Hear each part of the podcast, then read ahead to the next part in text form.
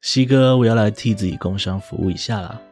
在众多观众的呼声之下，我们终于要决定开会员频道，来开始练财，来开始给大家更多的内容了。每个月只要七十五块钱，各位就可以获得以下的会员专属福利：一、依照加入时间的多寡，会获得会员专属徽章；订阅时间越长，会员徽章也会随之变动。而在留言的时候，会员徽章就会显示在你们名字的旁边，高调的告诉大家，你们就是我的干爹干妈。二，加入会员之后，就可以在首播聊天室或者是直播当中，使用我们精心绘制的会员专属表情包，这些都是我们亲自绘画、匠心打造、独一无二的会员贴图。三，加入之后就可以加入西哥我所创建的 DC 粉丝团，大家可以在上面与我聊天，分享自己的恐怖故事。在里面点菜想听的主题，或是丢一些类似八尺大人的图片给大家一起欣赏欣赏。四，从今往后每个月都至少可以看到两支会员专属影片，内容或许是尺度更大，有可能黄标的影片，也有可能是西哥我去亲自探险的影片，或者一些我想尝试的新东西，就请大家期待喽。除了以上这些，还会有许多神秘惊喜慢慢上架。也许是会员直播，也许是开 podcast 聊聊，也许是上线来帮大家算命，这些之后都有可能。对，有可能。总而言之，只要七十五块，只要少吃一块鸡排，少喝一杯奶茶，就可以获得以上诸多好料。最后，请大家记得，今天下水道能有这样的成就，不是我一个人的功劳，是荧幕前的你们每一个人的认同，才能让我们走到今天这一步。谢谢大家。你们有写过信吗？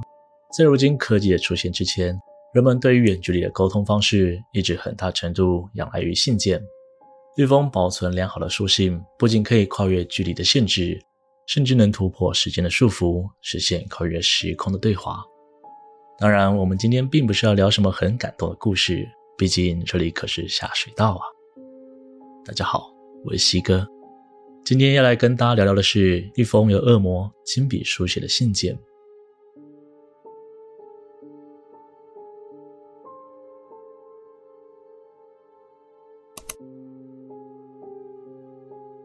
一六七六年，在意大利的西西里岛上面，有一座历史悠久的本笃会修道院。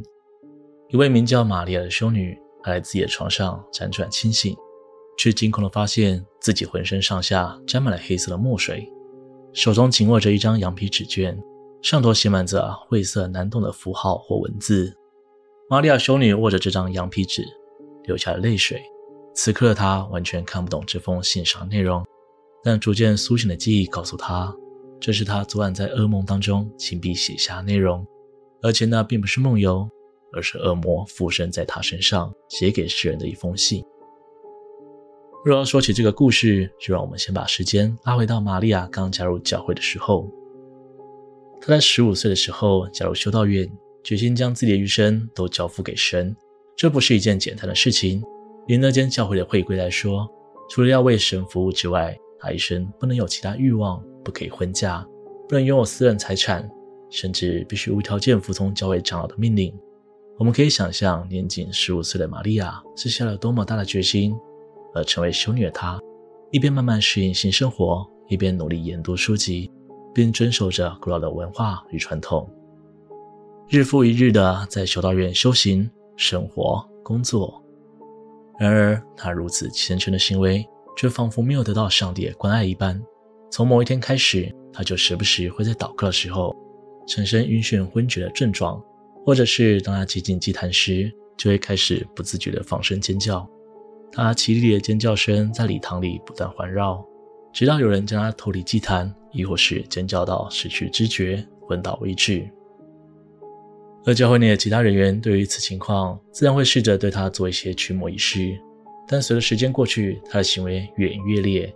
玛利亚憔悴的跟其他人说：“她看见了恶魔，听见了恶魔，感觉到了恶魔，并感觉到恶魔不停诱惑她，让她离开神的怀抱，转而替他服务。”在日益严重的幻觉之下，玛利亚唯一能做的就是不断不断的祷告，请求神能拯救她，并在每晚回房前来到告解室寻求帮助。不过，根据神父的说法，玛利亚在某一次的告解过程中，整个像是换了一个人似的，开始不停用粗俗低劣的字眼咒骂神父，还愤怒地持续拍打着告解室的窗户。从没见过如此情景的神父，只能用惊恐的眼神看向两人中间的隔板。直到整个告解过程结束，玛利亚才恢复正常，并意识到自己刚刚的失态。她慌忙的道歉之后，立刻逃出了告解室。直到1676年，事情才终于走到最严重的那一步。那一天，玛利亚修女缺席了教会一整天的活动。她独自一个人躲在房里，躺在床上翻来覆去，一整天游走在昏厥与清醒之间。随着每一次昏厥过去，她都能逐渐感觉到冥冥之中有一股力量，逐步抢夺了她对身体的控制权。根据玛利亚后来的说法，她似乎看见有一群恶魔包围着她，而名叫路西法的恶魔则在他的耳畔低语着。驱使他写下自己口述的内容，而玛利亚则是毫无意识地拿起纸笔，开始不断书写着。不过，他所写下字句全都是由人类看不懂的文字所组成。他不知道自己为什么会写出这些东西，也不知道这些文字所代表的内容。他只知道这些全都是极其亵渎神明的言论，而他没办法停下，只能在恶魔的操控之下继续书写。这件事情后来被呈报给教廷。教廷十分重视这件事情，当即组织了一个调查队前来保存这封书信，并让人前来替玛利亚修女驱魔。可是最终他们失败了，玛利亚修女依旧陷入了深深的癫狂，直至死去。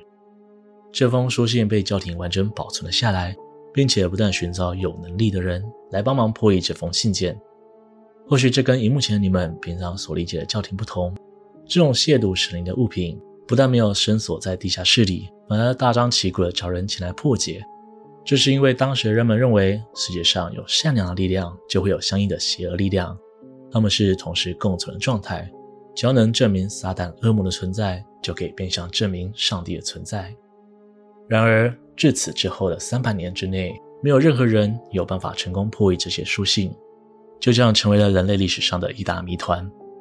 不过，得益于如今日新月异的科技发展，这封书信总算在解码专家的手中被成功翻译出来。二零一七年，一个同样来自意大利的科学团队，他们偶然间发现一个极为强大的解密软体，但由于这款软体被政府所掌握，他们没办法透过正常管道取得使用权。山不转路转，他们便透过暗网成功在上面找到该软体，将那封信件的拷贝本放进去扫描。没想到，还真就成功将这封信件给翻译出来。虽然不是全部内容，也没有办法成功组成一段文章，但翻译出来的几句话，已经是三百年来的一大进展了。这封信件是由阿拉伯文、希腊文、卢尼文字与拉丁文等古文字由乱码组合而成。这在当时几乎是不可能的事情，因为如果要做到这种程度，除了精通各种语言之外，还必须有强大的运算能力。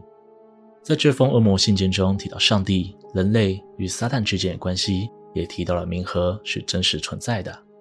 给不知道人说一下，冥河在希腊神话中相当于我们所知道的阴间，由冥王黑帝斯所掌控。除了这些以外，信件的其他内容则充斥着反神论的说法。上帝是由人类所创造，上帝、耶稣和圣灵是沉重的负担。上帝认为他可以释放凡人。但这个系统不适用于任何人。上帝与救世主是死对头，但他们都不站在人类一方。神不存在，三位一体只是个谎言。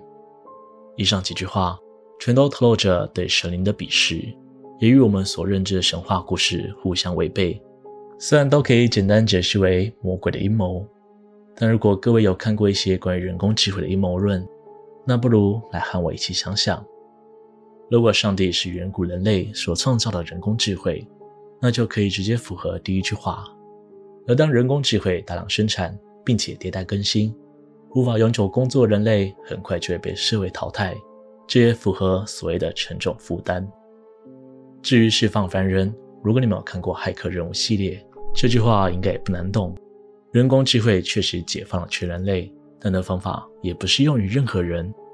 而该电影当中的上帝与救世主，确实都有堂而皇之的理由来解释自己行动的目的，但他们终究没有人是为了人类集体而努力。假设以上说法为真，那神又能算是真的存在吗？挺有趣的，对吧？当然，西哥我并不是要危言耸听，只是稍微天马行空的联想一下，应该不会太过分吧。而这封破译出来的魔鬼书信，也确实让人们浮想联翩。不过，也有其他学者对于这封恶魔书信保持怀疑。前面有提到，玛利亚修女常年在修道院进修，而她的其中一项任务就是学习多种古文字，以便阅读或翻译宗教古籍。因此，她极有可能是一位精通多种古文的语言学家。而在修道院里枯燥、严格和孤单的生活之下，让她的精神症状产生问题。